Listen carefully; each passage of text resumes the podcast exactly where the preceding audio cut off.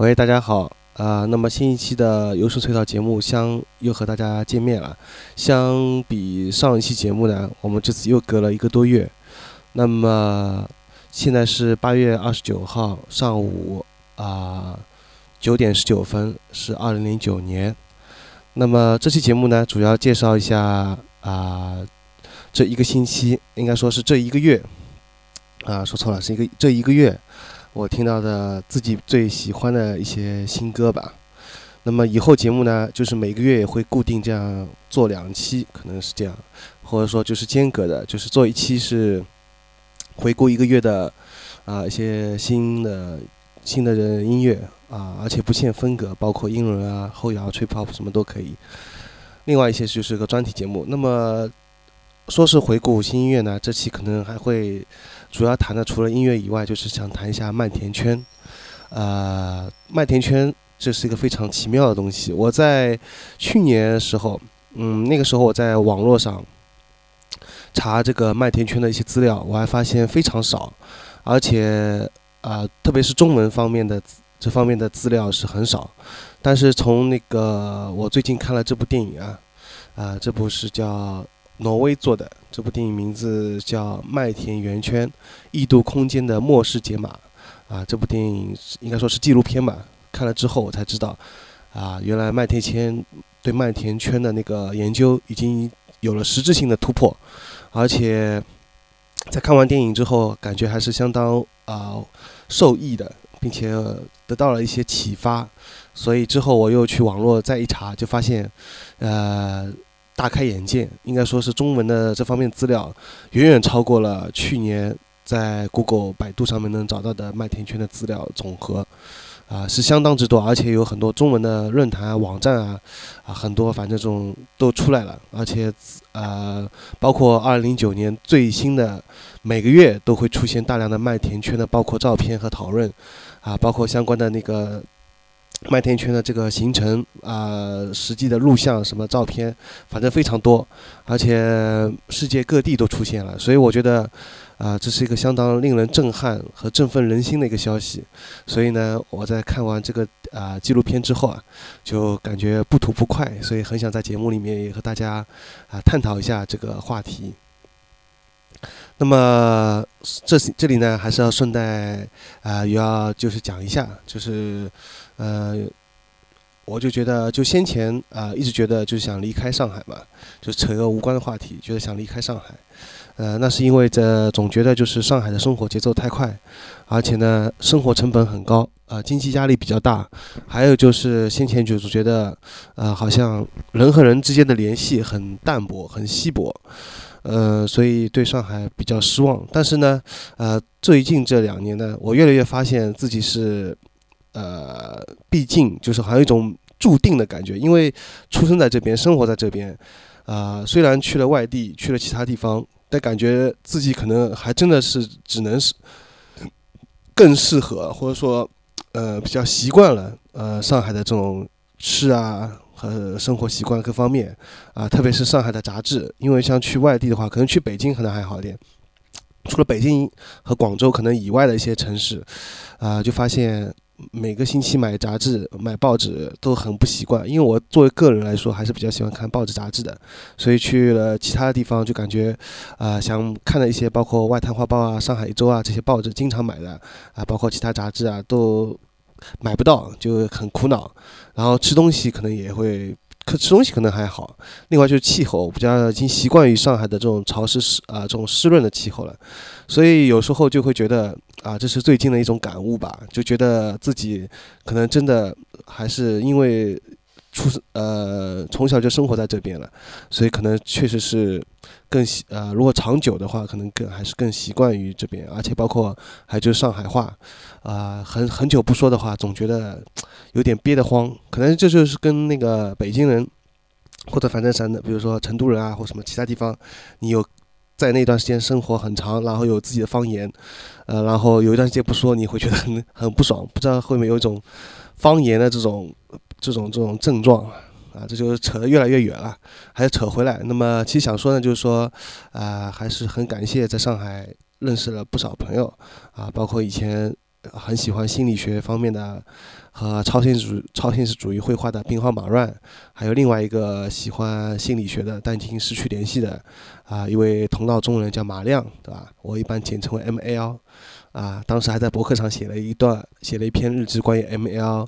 见面啊、聊天的一个日记。另外还有就是也喜欢动漫的，啊，比较这方面喜欢日剧啊什么的，反正林小晴，啊，还有就是以前的菠萝啊，很多很多，包括豆奶啊。所以想想在上海是有认识很多朋友的，啊，兴趣爱好相投，但是就是觉得怎么讲呢？就是还归根结底，我觉得上海这个地方还是比较讲究，呃，就是赚钱的。所以说，大家的经济经常还是会为经济压力，或者说各自的生活吧。一旦就是有了男女朋友啊，结婚以后啊，啊，就来往比较变得少了。这好像也是个老生常谈问题了，只是现在已经越来越能接受这个事实了。啊，那么在。还是继续说回到那个麦田圈的问题，在正式开始进入本期关于麦田圈的问题之前呢，我们先来听一首歌，那么也是我最近特别喜欢的，啊，不过却不是二零九年新专辑，也算破个例吧，是一个乐队叫 Mini Pop 带来的一首作品，然后这个作品呢，在女主唱她每次在那里没有歌词的哼唱啊啊那种，就是让我觉得。那一段是最最最，呃，打动我打动我的那一段啊，在第一次听这首歌的时候，我就是被这个旋律和主唱的声音，还有他的唱腔，特别是那段就是我前前说的没有歌词的那段啊，哼唱这段实在是太打动我了，就是有种真的感觉是很久违了一种这种感觉啊，而且就是觉得。心灵深处的有一种深深的那种触动吧，所以推荐给大家来听一下。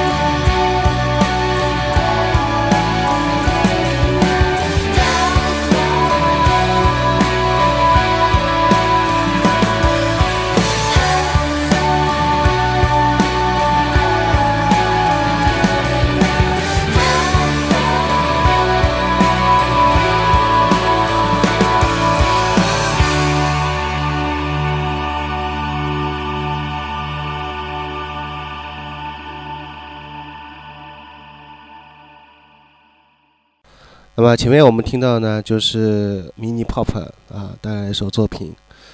《Finger Prints》。那么这首歌曲呢，也是我个人最近听到，应该说是这几个一两个月来听到最最喜欢的一首歌了。那么也不管它的风格，如果它要硬要归类的话，可以归类到独立摇滚、indie。那么，但是其实呢，还是不要归类的好，因为我觉得它的这个音乐。啊，是非常非常打动我，呃，就让我回回想起，那么当初听到，啊，第一次听到那个就是 q u a n b e r r i s 啊，啊，这些这些当时的圣三位一体的那种感觉一样，啊，是非常打动人心的。那么接下来我们就开始进入正式的本期节目的主题了，啊，就是进入麦田圈。那么首先要讲一下呢，就是麦田圈里面的一个四维。嗯，我们通常知道，我们是现在是存在于三维空间里面，但是呢，实际上呢，呃，就是最近的一些麦田圈表示呢，就是啊，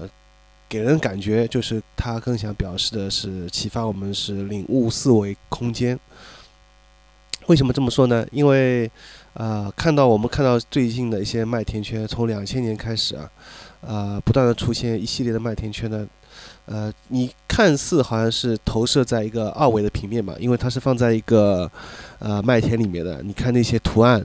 因为按照我们的理解，感觉好像就是一个二维的图案。但实际上呢，呃，包括电影啊，包括就是我先前提到那部电影录纪录片，包括还有其他，你看资料，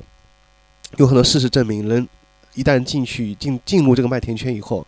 啊，会感觉到自身有一些很奇特的变化，包括一些一些人的那个，就是一些疾病啊，就是会减少啊，甚至痊愈，还有包括你的呃心灵当中和一些其他的感知方面会有一些产生奇特变化。嗯，最明显的呢就是时间上的变化。那么时间的思维理解啊。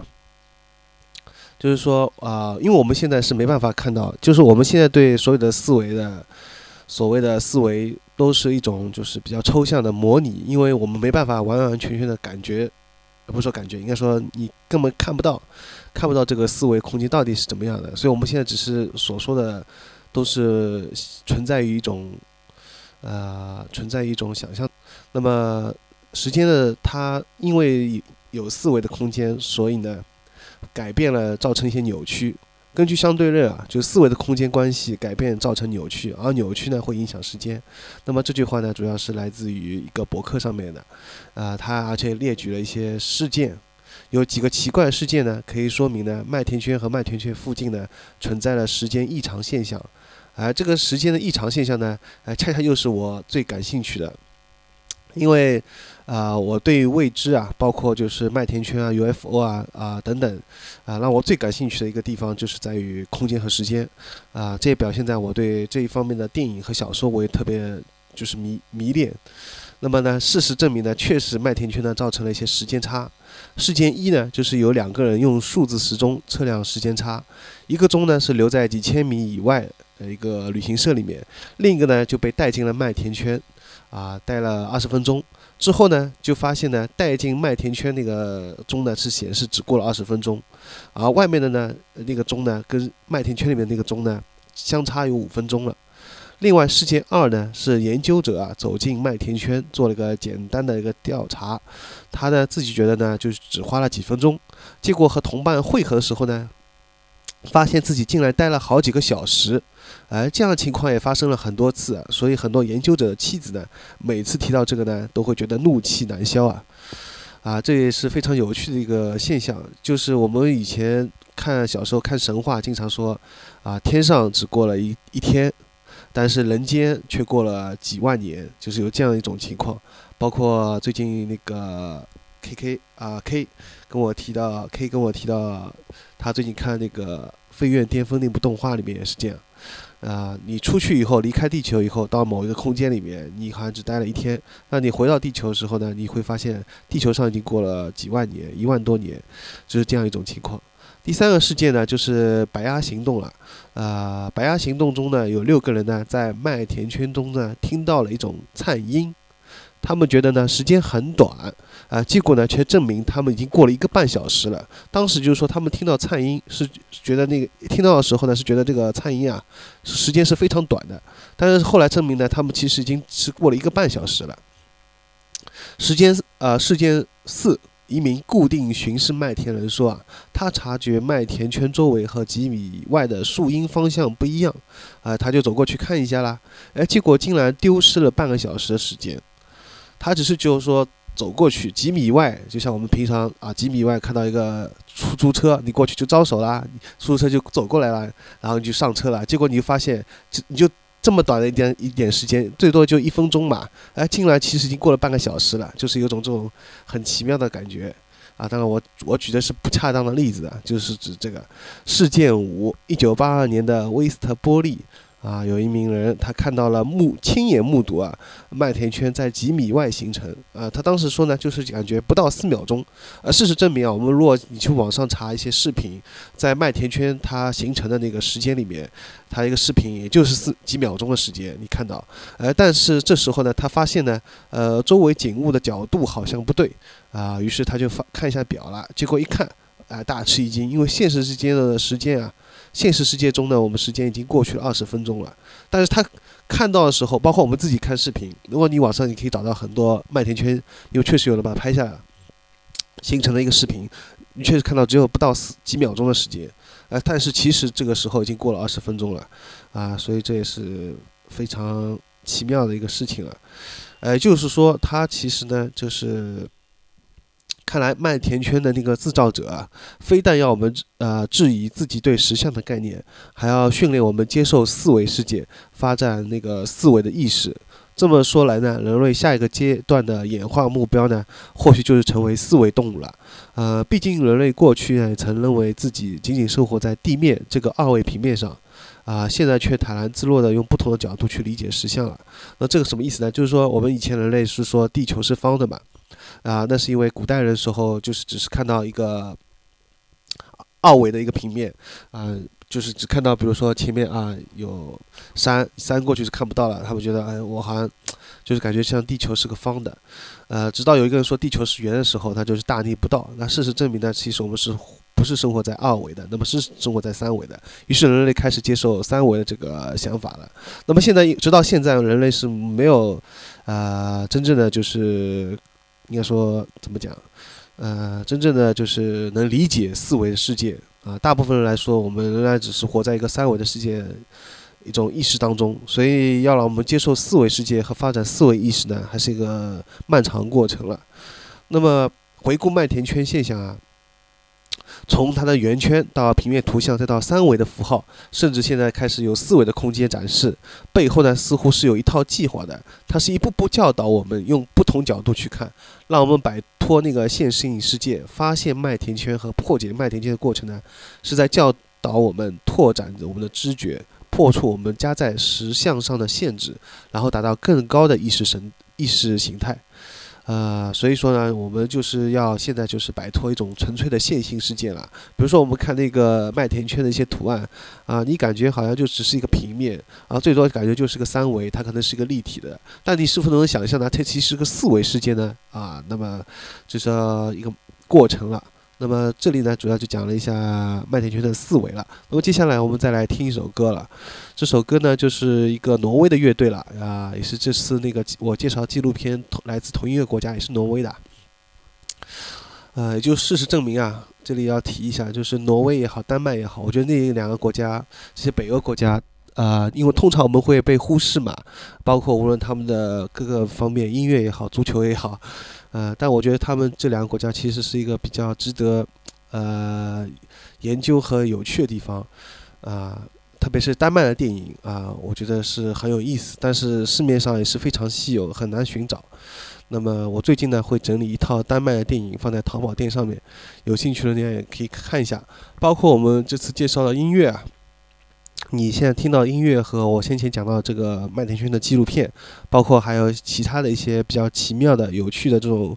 呃纪录片呢，都会在我们的这个优秀隧道淘宝店啊上面提供销售。有兴趣的人呢，可以过来看一下。那么地址是 s h o p 三三九幺零六四零点淘宝点 com，你也可以直接在百度上搜索“优胜隧道空格淘宝店”啊，就可以找到我们了。那么。再次感谢啊，先前在淘宝店上边购买电影和音乐的一些朋友，啊，应该说百分之九十吧，基本上都是听优声隧道节目的听众，啊，在听了节目以后，大家都很惊讶，就是说很多人说在旺在淘宝旺旺上面跟我讲，他说，哎，呃，我好像听你节目很多年了，啊，现在才知道原来还有个淘宝店，啊，所以我想还是缺少宣传吧，希望大家。啊，多多，呃，来宣传，并且来淘宝店来看一下了，啊，那么最近也会不断的有一些新的电影和音乐啊，在淘宝店更新，包括先前已经更新了关于猫咪的一些电影和动画，还有就是大师的一些短片集，还有日本两个演员前野中信和。啊，小田切浪的作品，包括他们的日剧啊和电影啊，都有套装啊，在淘宝店上面，还有动画，有一个 Studio Studio 四度啊，这个厂牌，呃，不是说厂牌，应该说这个公司动画公司出品的一些动画，还有包括一些时空转换的科幻电影，因为我个人比较喜欢这种时空、世界空间的这种科幻电影，啊，我都有整理出来放在淘宝店上面。希望大家呢啊有空来看一下啦。那么接下来我们就会听到这首挪威的乐队啊，这个挪威乐队叫 The Alexander Created 啊，这个乐队带来的他们一张新专辑啊，二零一九年的同名专辑当中的一首作品 Into the Light。Into the Light 呢，呃，那么是我个人相当觉得这张专辑里面最好听的。我因为一般在节目里当中放的都是我个人觉得。在这张专辑里面是最最满意、最最喜欢的一首作品了。那么，废话不多说了，那么接下来我们就来听这首歌吧。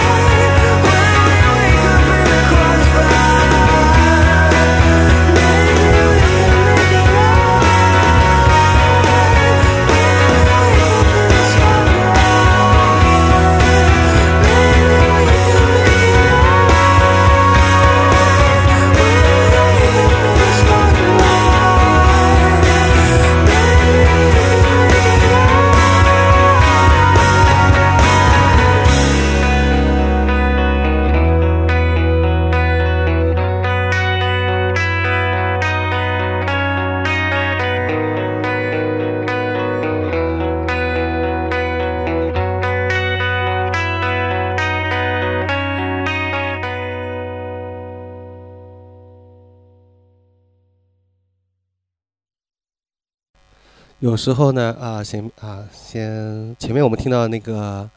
就是挪威的乐队了带来这首作品。那么有时候呢，我觉得就是很奇、很奇、很该怎么说，很奇怪啊，或者说很荒谬啊，因为我们一方面呢，就是比如说啊，这个节目主要是讲麦田圈的？放的音乐又是那么最喜欢的英，特别是英文方面的一些音乐。但是好像感觉就是你心神激荡啊，就是人整个人就感觉焕然一新，因为这是我最最痴迷，是我个人最痴迷的，呃一些东西。但是呢，有时候呢，但做完节目以后呢，你又马上感觉你又回到了现实世界当中。包括你现在如果听完我节目之后，你还是要面对现实的很多问题，包括啊考试啊，包括加班啊，工作啊。可能还其他各方面的一些现实的问题，特别是经济方面的，那么就觉得呃，就就感觉好像怎么讲，你一方面在完全在节目里大谈特谈啊一些好像看似是脱离实际的一些东西，啊，包括播放一些。音乐，但一方面你自己也心里很清楚，这些东西是不能拿来解决你的一些现实问题的，啊，于是就产生了一种矛盾。什么矛盾呢？就是，呃，你会感觉呢，呃，这些东西其实这些就是现在你放的一些音乐和和你听到这些麦田圈的东西呢，其实是啊和整个人类和你的整个命运、地球的命运，包括以后确实是密切丝丝相关的。但是呢，呃，和你当下的一些情况呢，却又好像是没有关系的，没有什么直接的关联的，是一种间接的联系，所以就会让我们觉得好像，呃，在听的时候确实感觉是很呃，有种怎么讲呃，很兴奋啊，或者一种其他的很正面的情绪，但你回来脱离抽出来以后呢，又回到一种很负面的情绪，啊，这是一个永恒的矛盾了。那么还是继续回到这个当中来讲，因为我前面提到一个思维嘛，思维里面它面有一个，就是怎么说啊？它就是另一个博客里面也讲到，有一个叫 Queen 啊 Queen Open Sky 啊，就是对于在三维世界表现四维事物的困难呢，也有大量论述了啊。他说，我们对四维事物的知觉啊，就算有几何的帮助。充其量呢，也只是掌握表象，四维层次的波动呢，在纯物质状态是察觉不不出来的。他认为四维世界其实是一种意识状态，人类有一大部分呢是在四维世界当中，但只能知觉到三维世界。他的说法呢和佛佛教的教诲啊颇为接近的。佛教里面是讲凡聚合之物皆非永恒。啊，而人类的苦难呢，就来自于执着了，执着执着于人想法和物质事物，不能接受实相的变动特质。因此呢，开悟呢，就是顺生命流动，而不是抗拒了。过去、未来、物质世界以及个人呢，都只是称谓。思绪的通用词语都只是表面的事实，啊，这个其实说穿了，那就是金庸当初小说啊，大家都看过金庸小说了。他金庸小说里面想表达的也是有这个想法。我记得当时看金庸小说，印象最深刻的就是他里面提到一个佛教的一个想法，就是人类的一些痛苦啊，都是来自于执念，啊，包括就是什么得不到的东西啊。呃，还有失去人、失去心爱的人以后的悲伤啊，啊，得不到一种你想得到的东西啊，等等，反正就是这种一些执念吧，就是执着于人和想法和物质实物，包括就是你有些想法，你总是想强加在对方的身上，啊，你或者在物质物质方面你得不到，呃，有种从众心理嘛，就是大家都现在比如看到别人有车有房，啊，就有这种这种从众心理，所以你得不到，所以就感觉。很不舒服，所以其实很多呢都是这样，啊，这又扯出去就话题多了。因为我主要是想回应我先前讲的，就是这种矛盾，啊，你在听音乐啊，在探讨这个问题的时候，你是一种状态，在你回到现实当中，你去上班又是另外一种状态了，啊，所以这就是我前面说到的矛盾。所以我主要是解释这个矛盾，还是回到麦田圈当中来。那么麦田圈呢？让我觉得和我自身有一个联系的，就是我是出生在十二月二十一号嘛，这天是我的生日，也就是冬至，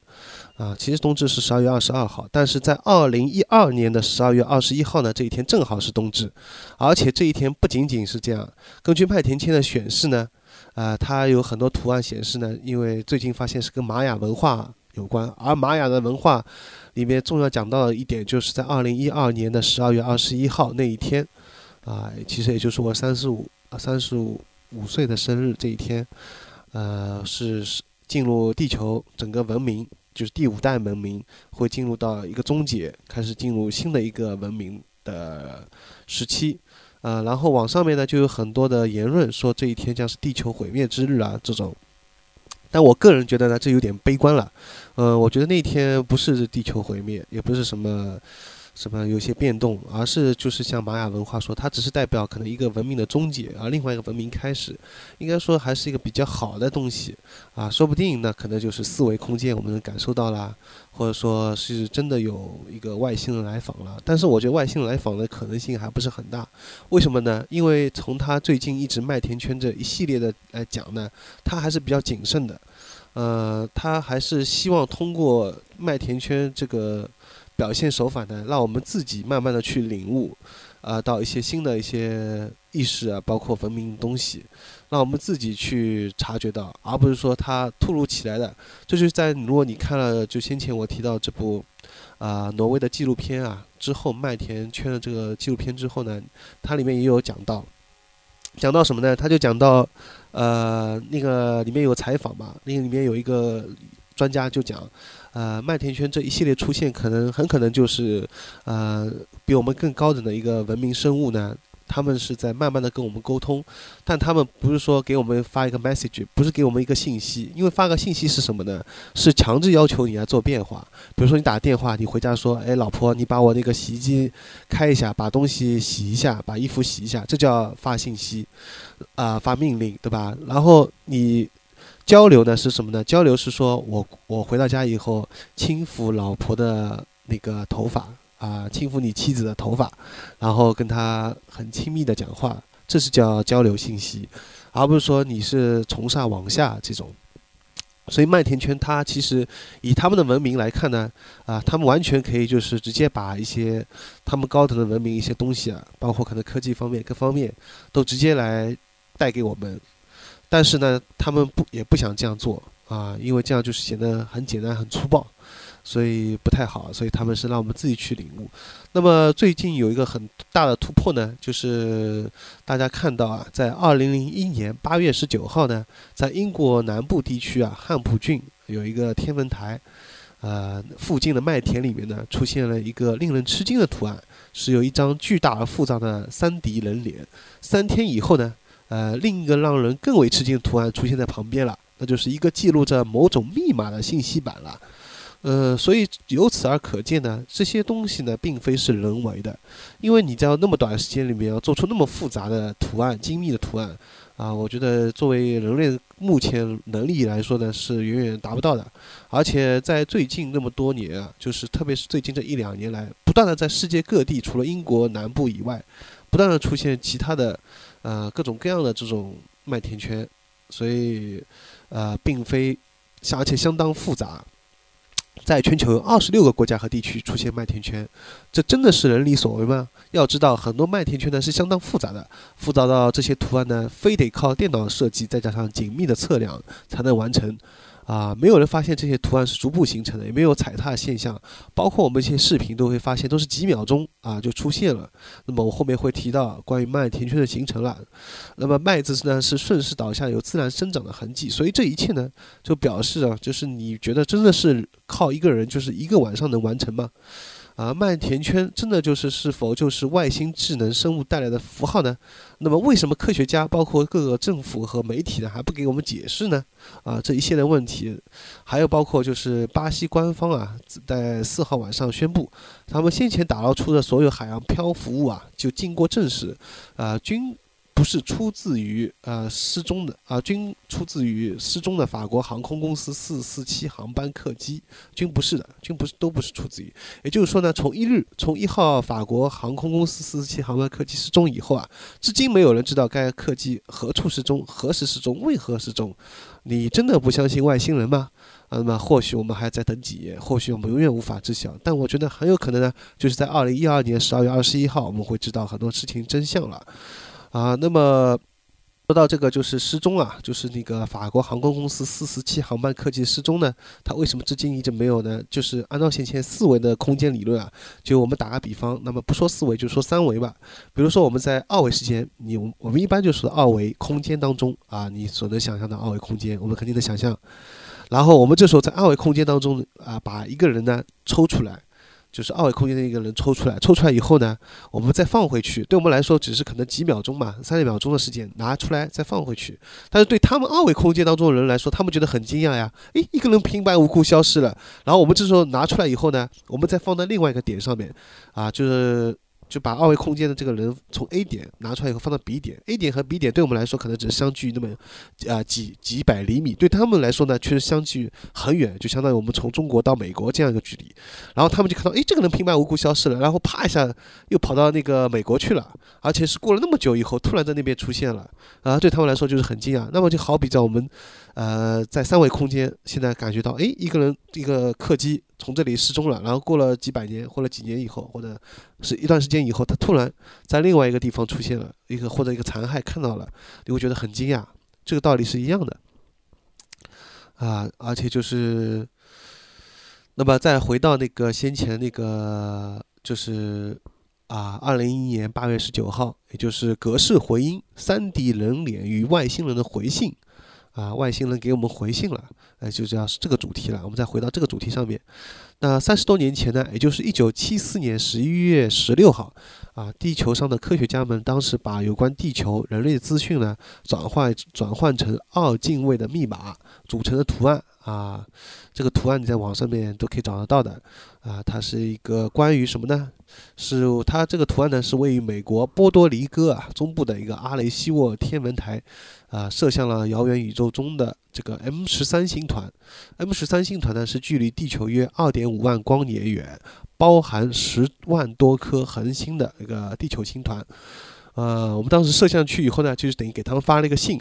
那么这个信呢，就是包括了我们整个地球的一些信息，包括我们人类的信息了。那么这个图案表达内容主要是什么呢？就是用二进制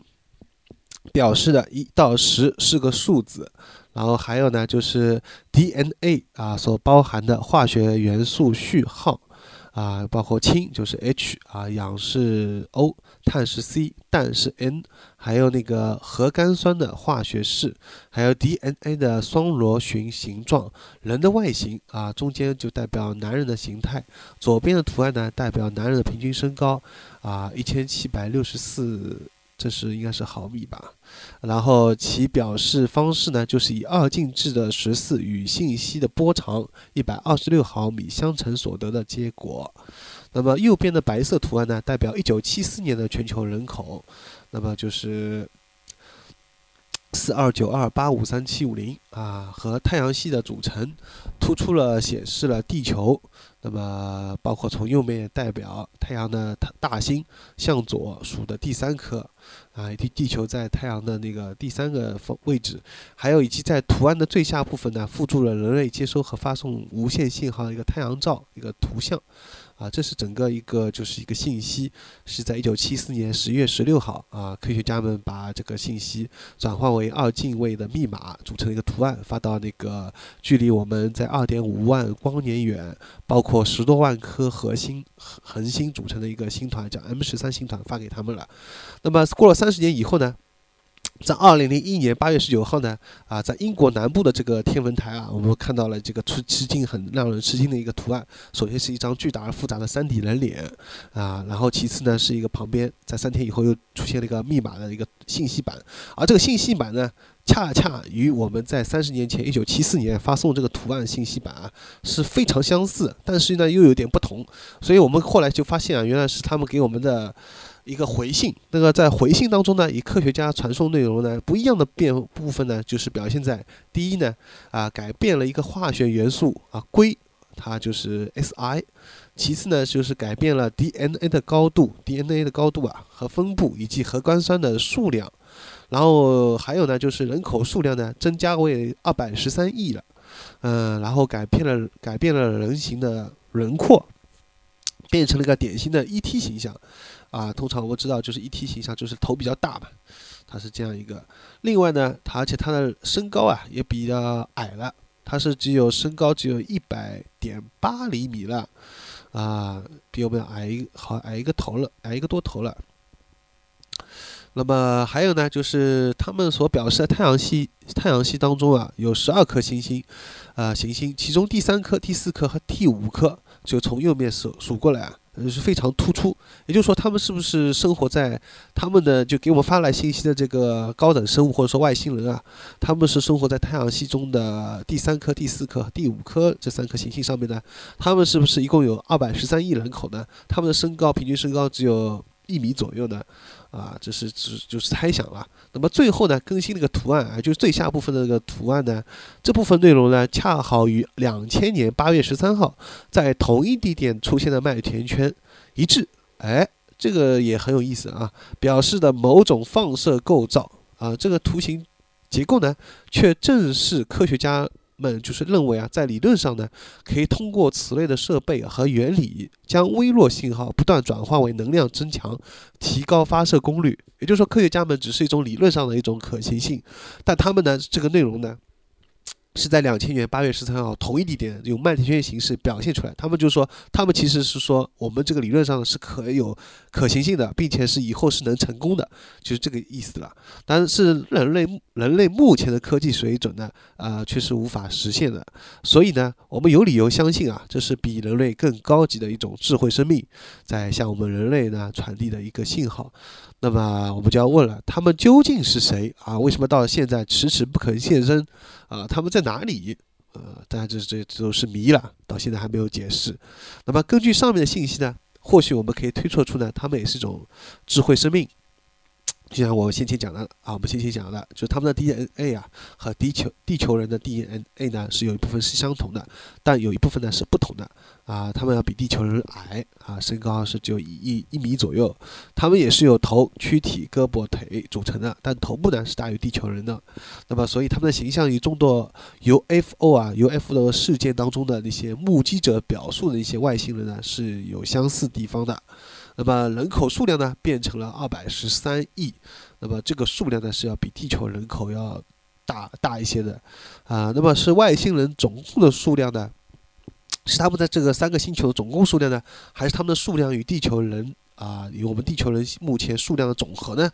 啊，那么已有的人会认为啊，我们地球上面就居住着很多看不见的外星人，你是否也有种感觉呢？啊，这也是种猜想。那么另外一个有关于太阳系的重要信息啊，可能表现为两种情况的。那么要么就是指仍然是指我们的太阳系，但除了强调地球呢，它也提出突出了第四颗和第五颗行星，也就是火星和木星了。那么也就是说，他们就强调我们啊，我们地球以外还有另外两颗行星。那么当然呢，更多强调的是第五行星，那么也就是木星。呃，它周围存在的三颗星，也可能是指呢位于木星、火星和木星之间的小行星带。那么也就是说，他们想让我们突出去寻找一下，除了火星和木星啊，主主要是主要是火星和木星啊。那么尤其强调的是在木星周围的三颗星啊，就是火星和木星之间的小行星带当中啊有三颗星，他让想让我们去寻找这这三三方面的那个这三方面的那个。星球也可能就是他们这个给我们发来这个麦田圈的这高等生物，他们所存在这三颗星球上面的。啊，那么直到现在啊，就我正好在外太空报上也看到，那么就扯一下关于去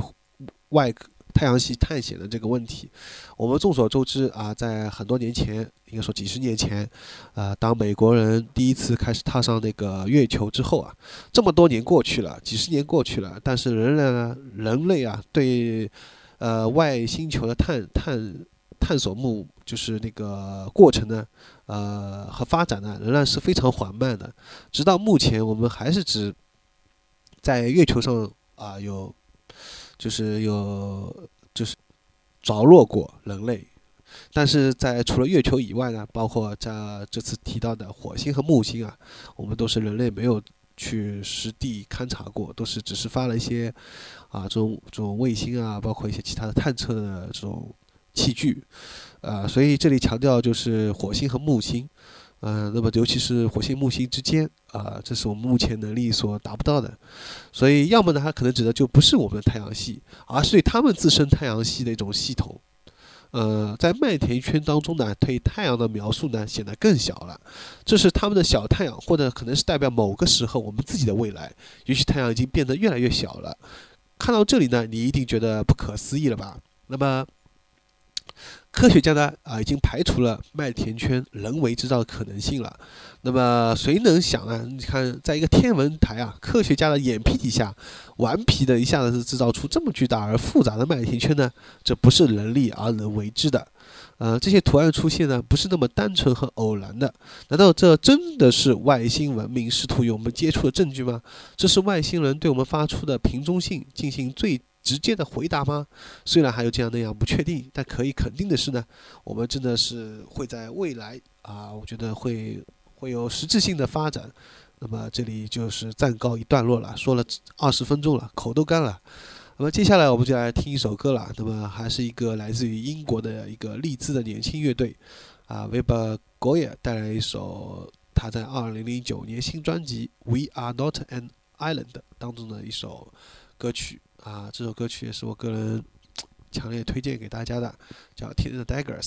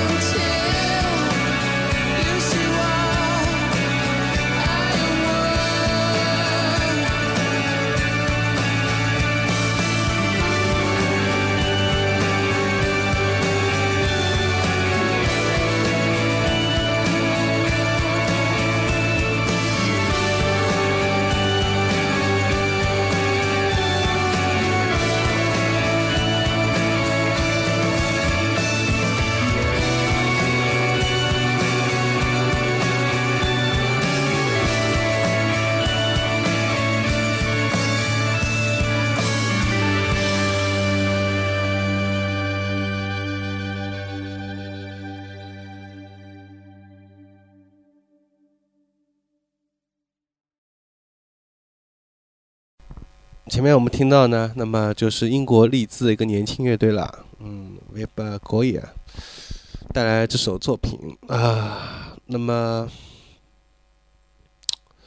这个作品呢，从前奏的第一秒起啊，第一秒就让人足够惊艳了，嗯，之后那个你就会想到 Devils 的成名作《沃尔兹》了，那么听下去你还是能找到有一些区别的，嗯，所以这个乐队呢，还是相当。呃，有有意思的，那么还是继续来说回那个这边的一个前面提到这个玛雅啊，我们前面提到二零一二年十二月二十一号，那么为什么会有这个方面的这个启示呢？那么还是要说到，嗯，说到二零八年啊，最引人注目的。最引人注目的这个麦田圈了。那么，二零八年最引人注目这个麦田圈呢，就是指向玛雅预言的这个麦田圈呢，是因为它所传达信息呢，竟然与古代玛雅预言有着密切的关系。从外观上分析呢，啊，麦田圈图案展示给我们的是太阳系，包括中间的太阳和九大行星，啊，内环四个轨道的行星，还有包括外环四个轨道的行星，呃。还有最外层轨道在线的是冥王星，图案中呢也准确显示出它的位置和运行轨迹特点了。那么研究发现呢，这个麦田圈所显示的九大行星位置啊，呃，于二零一二年十二月二十一号我们宇宙中的太阳系行星呢位置图呢是完全吻合的。也就是说，这个麦田圈提示的信息是指明了一个具体时间，即二零一二年十二月二十一号。那么，按照玛雅历法呢，地球呢是由始到终，由始到终呢是分为五个太阳纪，分别代表着五次浩劫，其中呢四个浩劫呢也是已经过去了。那么，当第五个呃太阳纪结束的时候呢，太阳就会消失，灾难四起啊。第五个太阳纪呢开始就是公元前三千一百十三年啊。历经玛雅大周期五千一百二十五年以后呢，就是在公元二零一二年十二月二十一号前后结束的。那么，另外值得关注的是什么呢？就是在二零零八年啊七月十五号发布发布第一个麦田圈以后啊，那么在第呃仅隔了一一周以后啊，七月二十三号呢又出现了一个新的麦田圈了。那么我们可以看到呢，在第二个麦田圈出现的时候啊，与第一个麦田圈，呃，是相隔非常近的，并且在外侧的环形轨道呢是几乎重叠的。呃，还有一个呢，就是第一个麦田圈的左上角啊，还多出一个新的星体，好似一个好似一颗闪亮的彗星。这两个麦田圈呢是一前一后出现的，相隔时间呢正好为一周，这不免呢就会引起人们对两者关系的揣测了。那么我们也知道，先后在同一点、同一地点啊出现不同的麦田圈这种现象呢，也已经出现很多次了。那么经过研究者的分析啊，第二个麦田圈呢就预示了一个重要的天文时间，就是玛雅历日历结束时间，二零一二年十二月二十一号之前的一周，即二十二月十三号。我们的月亮呢将靠近一颗明亮的彗星，那么我们就可以看到了，在左边一颗明亮的彗星进入太阳系啊，右边呢就展示了月亮轨道，可以看到一轮新月啊，正好位于这个彗星的旁边了。那么然后再注视那个圆环呢所代表的月亮轨道，这里所指示的月亮及此时的月亮的对对应的位置啊，就是指十二月。那么最后注视啊，就是月亮轨道下面有和小多。小图形了，那么这个就是比较复杂了，这边就不讲了。那么包括还有其他的一些符号，螺旋形啊、蜗牛形啊、蛇形、盒状啊啊，这些大家都可以在百度上是可以看到的。那找到这个图片的，那么就是四个位于蛇夫座附近的星座了。它们的具体含义呢，现在暂时还是不明了的。那么巧合的就是什么呢？就在十二年前啊，一九九六年的七月十三号，曾经在西奥弗顿呢出现了传达类似天文信息麦田圈，显示同样一个啊一个新月球以及太阳星中一个同样明亮的彗星。呃，那么下图中的螺旋呢，就是玛雅人常用的一个标志了，呃，称作为哈纳布库啊。即创世之神，啊，代表太阳在十二月二十一号到二十三号，正好处于银河系的中心，也就是人马座方向的时间。那么究竟那个时候太阳系要发生什么样重要事情呢？啊，那么就我们现在还不知道。那么另外要注意一下呢，麦田圈中心图案的变化了。如果它代表太阳的话，那么这个太阳呢已经膨胀到吞，膨胀到什么地步呢？就吞噬了水星和金星了。那么这个就是是不是指太阳啊在这段时期当中的变化呢？就是说，指的天文事件，太阳系将发生将发生一次巨变呢？啊，那么这个我们都不得而知的。那么下面呢是有提供一些玛雅的一些资料了。中美洲的玛雅文明呢，过去曾是直到目前呢还是时间，呃，科学领域知识中最先进的。他们的主历法啊，是本星球，呃，最精确的。他们从未有没有出错，总共有二十二本历法。涵盖了宇宙与太阳系的众多众多的周期啊，其中有一些还需要我们再继续研究。还有呢，玛雅第五世呢是于一九八七年结束，那么第六世呢是在二零一二年开启，啊，就是我们现在正好处于两世之间，呃，该时期呢被称作为天启世纪或者启示期。啊，启示啊，我们就不禁想到前段时间很红的这个科幻电影了。启示，这意味着真相呢将被揭示。这也正是通过我们通过我们的人啊，个体和集体工作的时候了。那么玛雅第六世纪呢，也就是二零一二年以后呢，啊，其实还是空白。这意味着我们由我们以及众多的创造同创者一起来创造我们所想要的新世界和新文明。人类和地球目前正在意识和感知上将经历巨变和转换。玛雅人预测啊，到二零一二年呢，我们将超越目前已知的技术，我们将超越时间和金钱。那么怎么超越？怎么超越金钱？是不是人类就是真的是可以啊，把金钱放在一边了吗？这就不禁让我们想到，呃，现在科技发达，尤其尤其中国在改革开开放以后啊，在经济上啊迅速的就是开始得到发展以后啊，呃，但是人。就是老百姓啊，同时同时也为开始为钞票所困扰。大家都知道，在上海买一座房子啊，一般的二室一厅，对吧？都起码要一百万，然后在市中心买一百万以上还不一定买得到啊，所以这都是很痛苦的。按照一个正常的一个白领来说的话，他就算一个月收入有一万块啊，那么他要也要干一百个月，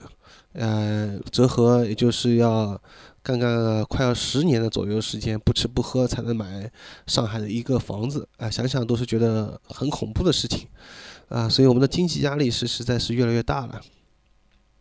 所以说很多烦恼是由此而来。你会发现呢，就是包括还有一些能源的争夺啊，啊，那说到就可能大了，就包括中东的能源争夺，由此而发生战争啊，等等啊，很多事情提。那我们是否在二零一二年能真正超越时间和金钱呢？啊，这是我的一种理解。那么这也是一个问题了。那么还包括我们将经过第四维度进入第五维度啊，且不说第四维度了。我觉得还有很多，包括还有地球和太阳系将和宇宙中的其他部分进入银河同步。我们的 DNA 呢将用银河中心升级或重编。还有星球上面那个每个人都在变异，某些人啊比其他人更意识到此点，但每个人都在如此。二零一二年呢，我们太阳系之平面将和我们的银河系一起升高。呃，还有时间正在加速或者说塌陷。啊，千万年以来啊，都是，还有在启示时期啊，或两世时间啊，很多人将体验个人变化，啊，变化很多，而且花样繁多，啊，比如要结束关系啊，居住地变化、工作变迁啊，态度思考转变等。记住，任何时刻我们都在做或大或小的决定。如果我们做负面思考，哎，这点很有意思，是如果我们做负面思考呢？我们就会吸引那些负面的东西。如果我们正面考虑呢，我们就要吸引正面的人们和事件。所以要小心你的想法，排除不必要的负面或审判性想法。啊，这点就是呃非常有意思的。就是我们通常所知道，啊，前段时间有个香港人，一下名字忘记了，城市画报也经常介绍。那个人不是经常在内地现在做讲座嘛？他就讲，比如说他举个例子，呃，大家都很想去美国，比如说你想去欧洲旅游，然后这时候你就在你的家里。一个放一张照片，放一个，比如说是马尔代夫也好，或者什么样，一个美国或者一个纽约一个照片，你放那里。他说你过了三个月以后。他说，他就真的是在美国，在马尔代夫了。为什么会这样呢？因为你每天都在看，就潜意识对你开始有这种想法，你就会积极的，并且你就开始积极的去努力。你不会有一些负面的想法，你不会去考虑，哎呀，有很多困难啊，有很多想法。当然你也会考虑，但你更多的是会在想怎么样去努力。于是你就开始积极的去。呃，继续你自己自身在努力，然后外界呢，可能这是一些条件呢，就开始偶发的一些突然性的一些条件呢，正好开始出现了，然后很吻合你心中的一些想法啊，就是你心中有所想，就会有有实，就会现实当中也会有实现，也就是什么梦想成真了，最后你就真的就会出现在美国或者去欧洲旅游了，就是这样一种情况啊。但是如果你这时候你有负面的考虑，你很悲伤或者想，哎呀，我接下来。会不会什么出车祸啊？会不会什么突然钱被钱包被偷了？哎呀，我现在身体很不舒服啊！我是不是得了什么病啊？绝症啊之类的？好，这时候就开始真的就，也就事实很糟糕了。所以说呢，你在他意思就是说，在任何时候啊，你都不要放弃，并且呢，不要太悲观。啊，总是要积极的，这样你就会真的很有一天就是会成功。那当然你是这样想，但是按照现在这个啊之前那个人的讲座，包括还有就是这个这篇文章和这个。麦田圈所引发出来一些很多想法，包括二零一二年开始真的有变化吗？有很多想法确实开始让人也感觉很兴奋啊！其实大家都不要太悲观了啊！说是这样说，但是还是按照我前节目一开始，总会在做完节目以后回到现实当中的时候，总会情不自禁的呃碰到一些现实问题以后，你还是会有时候会。比较悲观，这确实是一个如何调制、调节你心灵的一个问题了。那么最后呢，还是要小心。大部分的媒体信息呢是由小部分人控制的，是用你的洞察力寻找那些隐藏的意图，啊，还要记住，几乎没有任何事是偶发的。生活在这个时代是让人兴奋的。那么这个最后一句话呢，几乎没有任何事是偶发的。生活在这个时代是让人兴奋的。这句话呢是当时另外有一个人留言啊，啊，他这句话说的挺有意思。他说：“我可不记得生活在这个时代有多让人兴奋嘞，每天都要为钱而烦恼。如果真的有那么一天，人类能平等和睦。”那才让人感到兴奋，快点来吧，二零一二，啊，这个挺有意思的，这个我也我也是这么想的，因为我觉得现在就像我前面讲的，每天都在为钱而烦恼。如果真的有一天大家都能和平相处啊，和睦相处啊，就啊，就比如说大家真的不就是回到一种比较慢节奏的生活状态当中，而不是说每天都啊很紧张，就像。现在日本有一种叫什么下流社会嘛，就是那种还有过劳死啊，就是那种这种都有点相似，就是那种太太太为钱而钱啊，就是或者按照那种资本论的发展，对吧？等等，反正这就扯得远了。那么好了，那么现在也说了很久，再来听一首歌吧。呃，这个乐队呢叫 Untin June，那么这个乐队啊是我自己相当喜欢的一个老牌，也不是说老牌吧，就这几年，呃比较关注的一个乐队了。那么，嗯，非常英伦的一个乐队，他们在二零一九年呢带了一张 EP 了。这场 EP 呢叫《Sound of Defeat》，啊，带来一首作品啊，《Baby》，Hope You Understand 啊，这首作品是在开头啊就有非常行云如水一般晶莹剔透的钢琴作为铺垫，短短数十秒前奏呢就让人非常心动啊，高潮部分主唱假音更让人联想去越，更让人联想到越剧当中的一个男花旦啊，所以就让我们来听一下这首作品吧。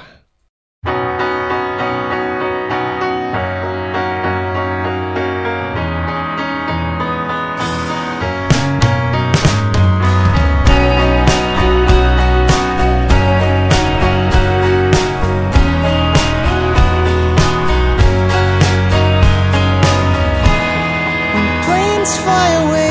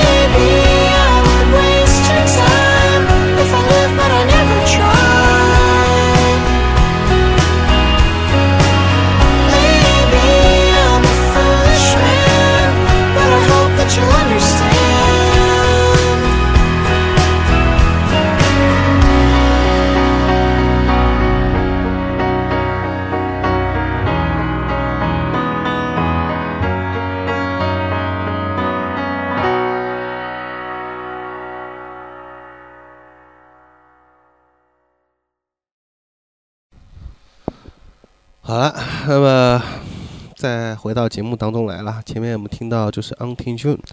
啊，在二零一九年发表新 EP 当中的一首作品《Baby》，Hope You Understand。呃，这个我觉得这首歌歌名啊，呃，挺符合这期的主题的，可能就是外星人、高等的智慧生物对我们在说：“Baby，Hope You Understand。”希望你能有一天真正的明白所有一切。那么接下来我们会最后在节目当中再围绕一个话题，就是为什么麦田圈不来中国呢？因为我们众所周知啊，麦田圈大部分都出现在英国和一些其他国家，主要是英国南部为主。那么我们可以发现啊，首先就是英国南部的威尔特郡啊，是麦田圈最喜欢拜访地区了。这地区呢具有白垩，主要成分就是碳酸钙啊，地质特征，这样地质被认为具有能量线。并具有神秘的历史啊！威尔特郡呢，拥有众多史前的遗迹，也是报道中的 UFO 目击事件最多的地区。很多人认为呢，麦田圈是神或宇宙智慧生命传达信息的产物。那么巨石阵啊，是呃，这个东西呢，是有一根根巨大的石柱排列成几个同心圆。石阵的石阵的外缘啊，是直径约九十米的环形土缸和沟。公元公元前两千三百左右呢。这些世界著名的巨石被树立起来，来自附近马尔波尔重达二十吨的啊砂岩飘砾巨石，也有来自于英国西部威尔士的胆矾巨石。至于巨石是如何沿咱三百八十公里来到这里的呢？至今仍然是一个谜。那么还有人造土山，这个是欧洲最大的人造土山，高一百三十英尺，占地五英亩。啊，是公元前啊两千五百年左右建造的，至今仍没有人知道确切的建造原因。但有一些人是相信的，它可能是古时候的一个墓地。目前可以确定的是呢，希尔布里山主要由白垩构成，建造需要耗费一千八一啊一千八百万个工时，还有包括就是。艾富伯里石圈，虽然它没有巨石阵出名，但它的历史，啊，比巨石阵还要早五百年，可以追溯到五千年前，规模也要大得多。它世界上最大规模的圆形石阵，呃，传说这些石器时代遗留下来的巨石建筑呢，与一些宗教庆典仪式有关。那么还有一个就是白马石刻了，前面我们讲到的 White Horse。这个在英国一些山坡上啊，刻有英古代的白垩图像，比较著名的也要数白马图案了。白马刻像呢是古代英国的象征，据说它可以把人的灵魂呢运到来世。白马山下的麦田中呢是盛产麦田圈的。啊，所以大家如果要到英国的话，那首先要去英国南部。要去英国南部呢，那就首先要去威尔特郡。去 威尔特郡呢，就是要特别要去留意一下去白马时刻，啊，有白马图案的那些地方，你可以晚上不用睡觉了，搭个帐篷就在那个麦田里面。当然了，可能首先要得到当地的居民的允许，不，一般他们应该都是允许的吧。然后你一晚上就不要睡觉。它一般出现时间呢，根据前面那个纪录片说法，就是是因为英国晚上好像晚的比较晚。要到晚上十一点以后，天色才会暗下来，所以你就在晚上十一点到早上五点钟这段时间啊，就是天完全黑下来时间，也就是大部分麦田圈形成的这个时间里面，你是不要睡觉，搭个帐篷在那边，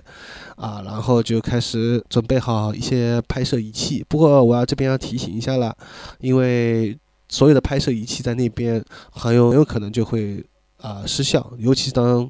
麦田圈真的出现的时候，啊，这也是个很奇怪的一个地方啊，它的一些电磁干扰会让一些轮胎爆胎啊，让一些飞机的那个仪器失灵啊，啊，包括所有的拍摄器具全部失效啊，这些都是会有的。但是你离开那个地方呢，你又正常了，特别是照相机啊，你可能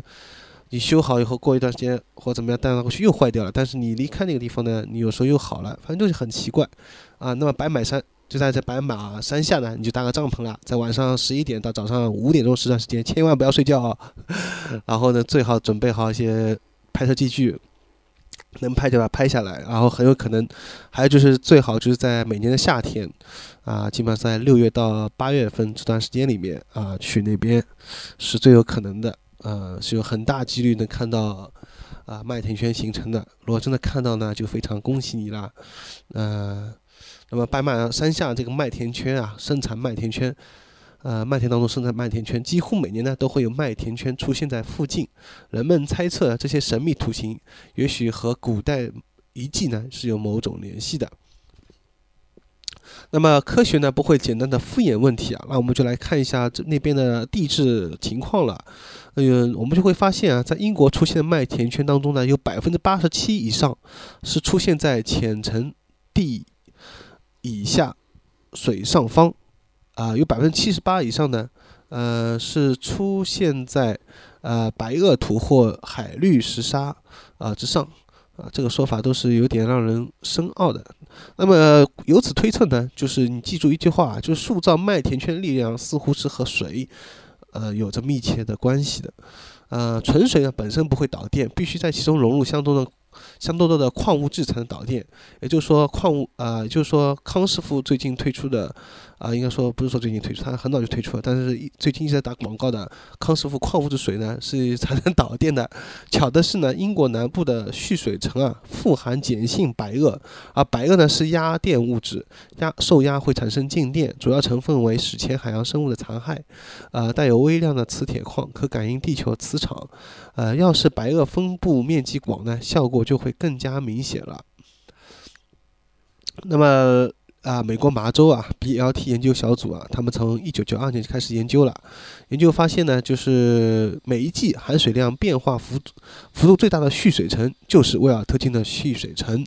啊，因此呢，丰富的白垩和充足的地下水相结合呢，让威尔特菌呢成了世界上最大的电能导体，从而产生了地表电流，而电流变化呢又产生磁场，而磁场呢可能就导致它可能吸收能量，然后呢产生能量，然后呢让外星生物呢让他们呢在短时间里面迅速的产生高压能量，然后啊。再把麦子啊，就是那个形成压成规则形状，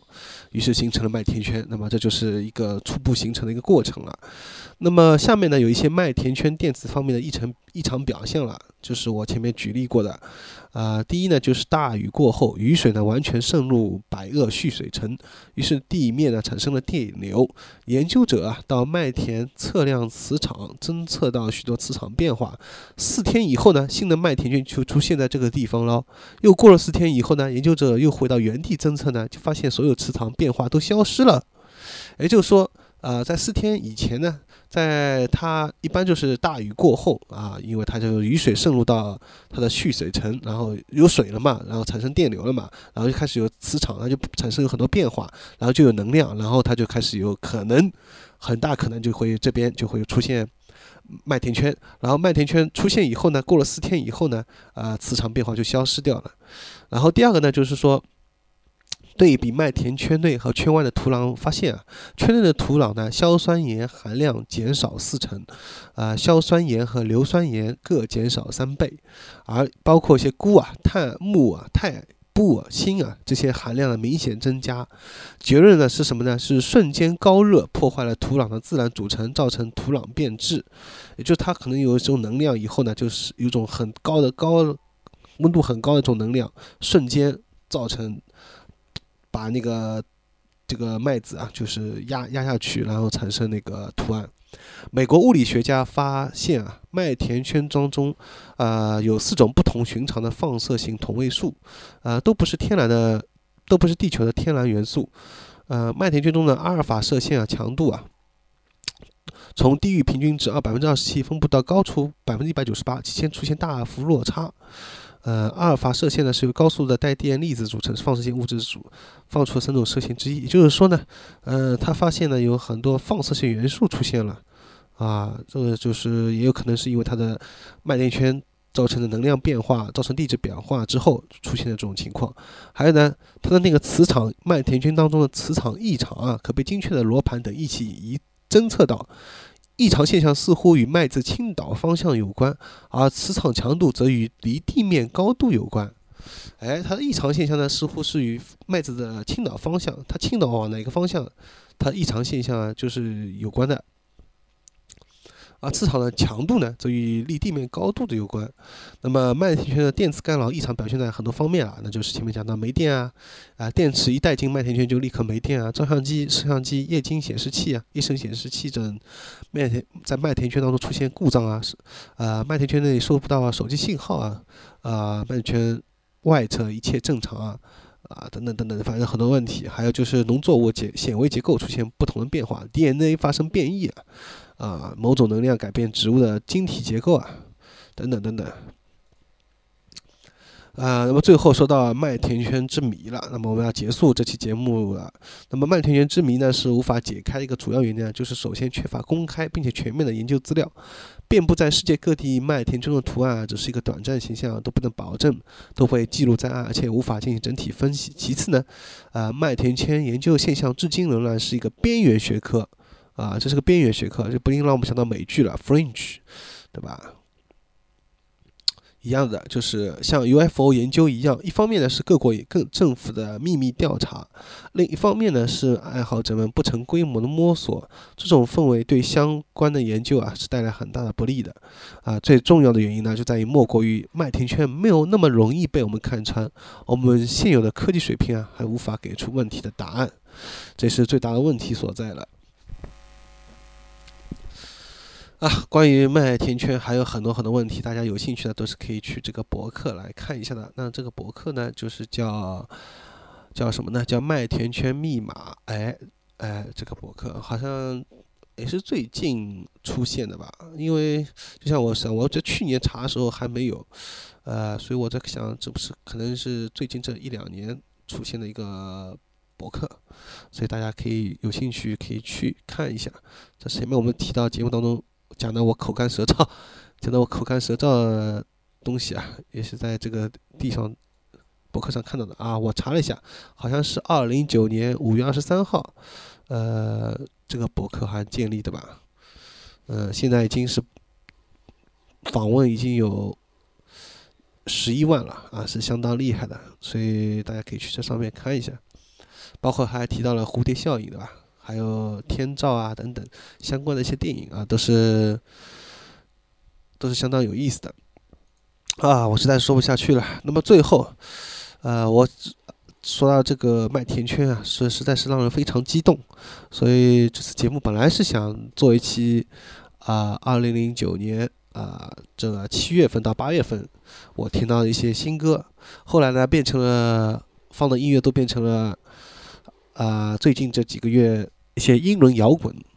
然后呢，再演变成的是什么呢？就是麦田圈。诶，说到底，这其实这期节目主题还是关于麦田圈。然后放的音乐呢是二零一九年七月到八月的最新，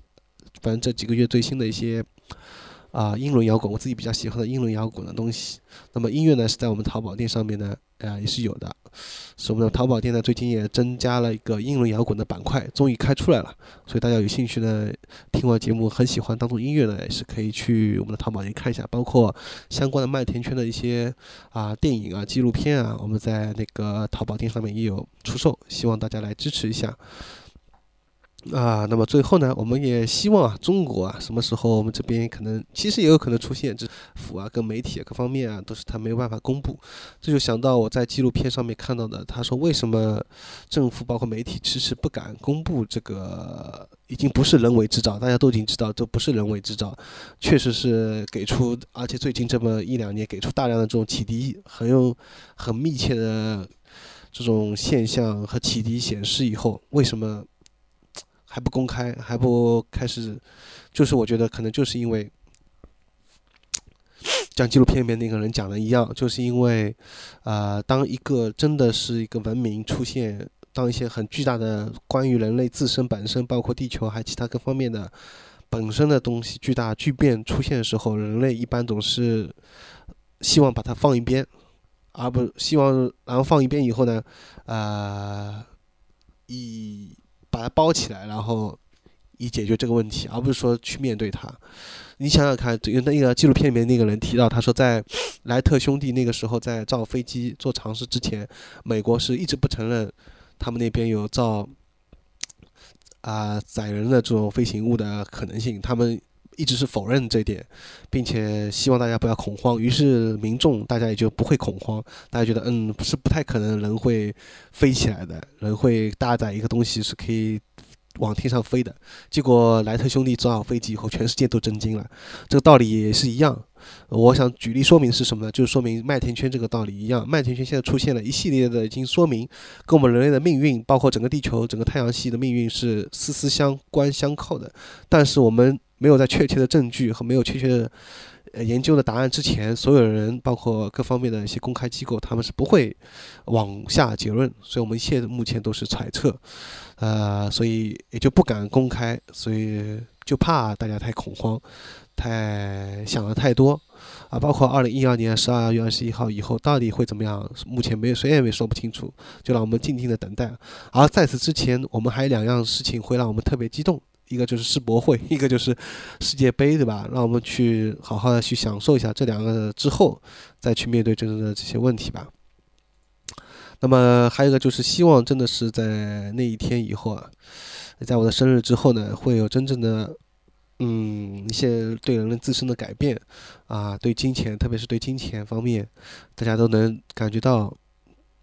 当然，金钱还是很重要，但是不会感觉到，呃，以金钱为标准来衡量一切了，以金钱为价值的衡量标准，就感觉好像就是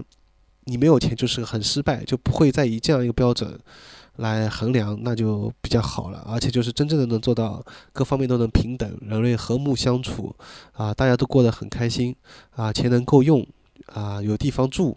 对吧？没有什么矛盾，呃，这其实就已经是非常好的了。呃，非常好的一个一个一个希望了，希望能带来的一种，希望麦田圈能给我们带来一种这种一种启发和改变吧。好了，在节目最后，我们还会听到最后一首压轴曲，那就是日本的一个乐队啊，Monero 带来一首他的经典作品。啊，这首歌呢，啊，Killy 啊，这首作品叫 Killy，这首歌呢也是当初的《死亡代理人》主题曲。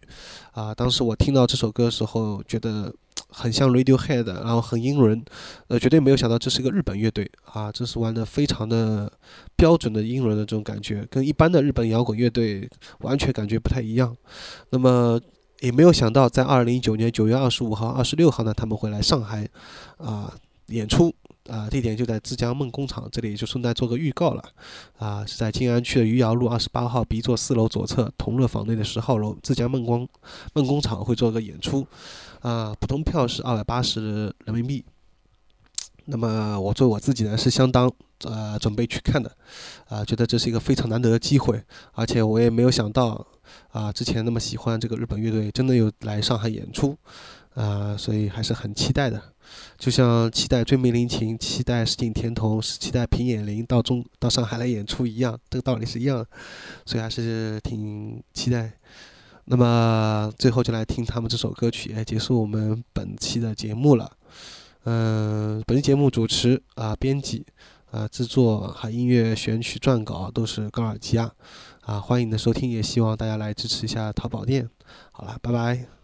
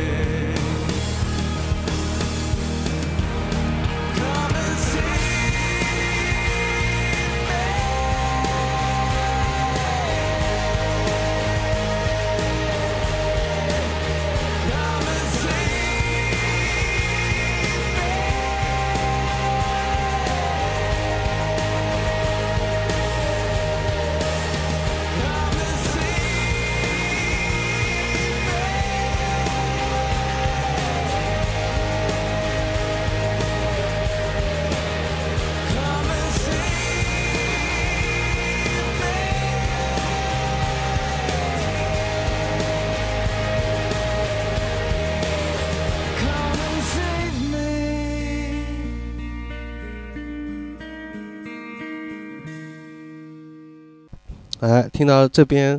如果你仍然 在节目这边，你还没有睡着的话，仍然在收听的话，那你就大家可以再来听我讲一下网游。那么最近呢，啊，连续有两部我比较期待的网游终于公啊内测和公测了，一部是《指环王》，还有一部就是《剑网三》。那么《指环王》呢，啊，先前在头发应该是去年还是前年前，头发在参加啊 CJ，也就传到郊外的时候，他讲过他觉得《指环王》当时觉得一般，很失望。然后我这次终于等到内测时候玩了一下。目前是十五级的一个精灵猎人，我发现第一感觉就是，首先人物太丑，呃，居然还有比魔兽世界更丑。不过按照欧美人的审美观，他们也许觉得这就是忠于小说和电影当中，啊，应该并不能用那种传统的东方来审美观来衡量。其次呢，就是操作方面啊，就是人物的跳跃觉得很僵硬，就人在跳的时候，比如我们众所周知在 W O W 当中，啊，我们精灵。啊，是非常灵活，而且姿势很优美。在往前翻的时候，暗夜精灵是往有往前翻跟斗，而那个血精灵是会有侧翻，对吧？都很漂亮，包括耳朵很尖，在哭的时候耳朵还弯下来，一些细节方面都做得很惟妙惟肖。而在指环王当中，这个精灵呢，啊，丑已经不用。不去说他了啊，他在跳的时候都没有什么动作，而且动作很僵硬啊，这点感觉是让人很失望。那么除去这两点之外呢，他在一些其他方面，包括游戏强大的任务系统啊，还有一些其他的独独特的啊系统啊，就是技能方面啊，感觉还是可以。但是还有一点也让人不太满意的地方是什么呢？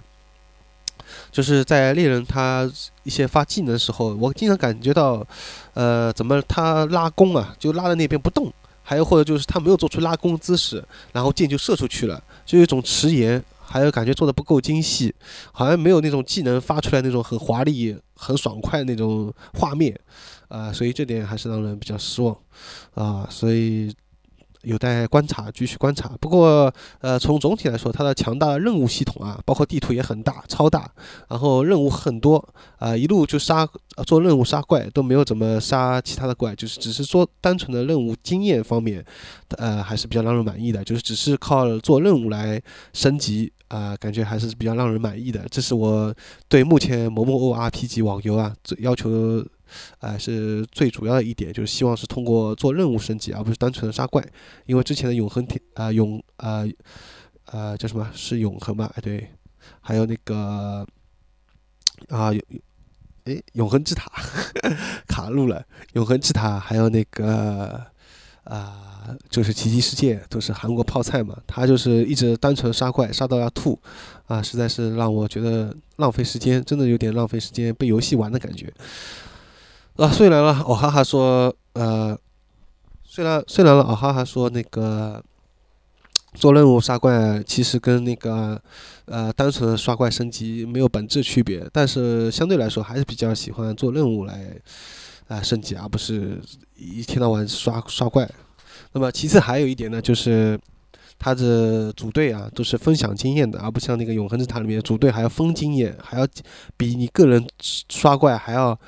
啊，经验还要少，这点实在是太非常大的一个问题，一个 bug，我觉得这是非常不合理的一个设置，还包括游戏不平衡啊，平衡性方面也做得很不好。但是这点在指环王上面呢都没有，所以相对永恒之塔，呃，指环王这点还是让我比较满意的，毕竟是欧美的这个有某某 RPG，这点方面这些方面还是继承了魔兽世界的一些优点的。那么希望呢，就是它在人物方面。外貌方面还包括他的一些动作僵硬啊，包括技能发出来感觉有点迟延啊，这些都能再下有下一点功夫。那么接下来就说剑网三，剑网三呢昨天公测了啊，八月二十八号，众所期非常大家非常期待。那么它的一个收费方式跟指环王，首先说收费方式啊，它指环王是差不多的，然后但是呢相对来说啊，指环王好像更合理吧？指环王它有两种啊收费方式，按点卡，按那个。那个计时，而那个剑网三只有一个包月六十块，啊，相对于可能上班族来说是不太划算。一就算你一天上两个小时，一个小时也要一块钱。当然了，但是从总体上来说，还是比较支持包月，但是最好也能再出来一个像指环王一样，一个计时一个包月，这样比较好。要包月六十块呢，呃，差不多，这个价格还是比较能接受的。啊，当然了，但是从广大的大家来考虑呢，最好还是降到三十块是最好，包月那就更完美了。啊，那么还是说到游戏本身来说，游戏本身呢，呃，进网站呢一进去玩了以后呢，啊，首先发现它的画面还是挺漂亮的，那么人物也是比较唯美的，但是男的感觉发型少了一点，啊，看到比如说他的那个标，啊，他的那个标题啊，就是宣传那个里面男的那个。那个男性的那个侠客头发是很飘逸，而且是长发，而且是很有古代侠客的感觉。而在这里面全都是有发髻，就是后面有个发髻，这样把头发竖起来，然后有个辫子，就感觉很奇怪。他没有那种头发散开飘逸的这种感觉。啊，这首先人物方面啊，这点稍有点失望。那么我选的是一个男性角色，然后准备玩啊气阳啊纯气阳。啊，也就是法师的一个角色，因为感觉他的好像是 DPS 最高嘛，而且在副本当中也比较吃香，能控有控制一些技能，有些控制的技能，所以还是蛮期待。虽然我个人啊更喜欢盗贼这种输出职业，但是感觉这里面不是很强，还是纯气阳比较强一点。那么，而且他能 solo，最关键他能依靠一个人个人 solo 完成一些精英任务。那么，所以我选暗夜，啊不是选选的那个精。啊，精灵的猎人和指环王里面精灵猎人和这个里面选的那个纯气阳道理都是一样，就是因为我现在没有加入这种大公会，所以一般都是要靠一个人，也没有什么朋友一起玩，所以都是一个人完成 solo，要一个人 solo 一点，最快速度 solo 掉一些精英人物，贵最快的靠任务来升级，所以说要出于这方面的考虑，选了纯气阳，而且纯气阳，纯啊说不是纯气阳，纯阳纯阳气功气。气纯阳应该这么说，呃，在网上看也是比较主流、受主流玩家比较欢迎的一个职业吧。那么完了以后呢，发现首先做任务呢还是比较爽快的，就是它有那个任务跟踪系统，啊，还有那个地图，你确定一下。啊，要交的那个 NPC 地址，它地图就会出现了。唯一不足呢，就是它没有把怪，就你要打的那些任务的怪啊，显示在地图上面。当然，你可以去多玩下载一个插件，这样就更好了。但是它如果能在首先它游戏里面能做到这一点，那就更好了。当然，它可能这样也是为让一部分玩家失去探索的自己探索的认乐趣啊。但是我觉得好像百分之九十玩家可能现在都没有什么心情去探索，大部分玩家不不进去，并不是说只是看单纯看风景，而是他们想更快的升级吧。啊，那么再回到游戏本身那个任务系统方面，也是我最关心的这一方面的。它我给我就感觉它给出的任务的一个经验啊和任务链还是比较多的，就像那个时候《指环王》里面有史史诗任务，也就是所谓的主线任务和支支线任务一样，它这里面也有一些。主要的任务包括各个职业啊一些主要任务，所以感觉这点还是比较比较好的。而且它任务数量在金三啊，他们那个首席执行官他们在那个做新闻发布会公测之前到新闻发布会时候，他已经说过有几千个任务，对吧？相对魔兽世界来说也是比较差不多的，任务数量是相当庞大啊，这点还是让人比较放心的。那么它最大的不足之处在于什么呢？卡。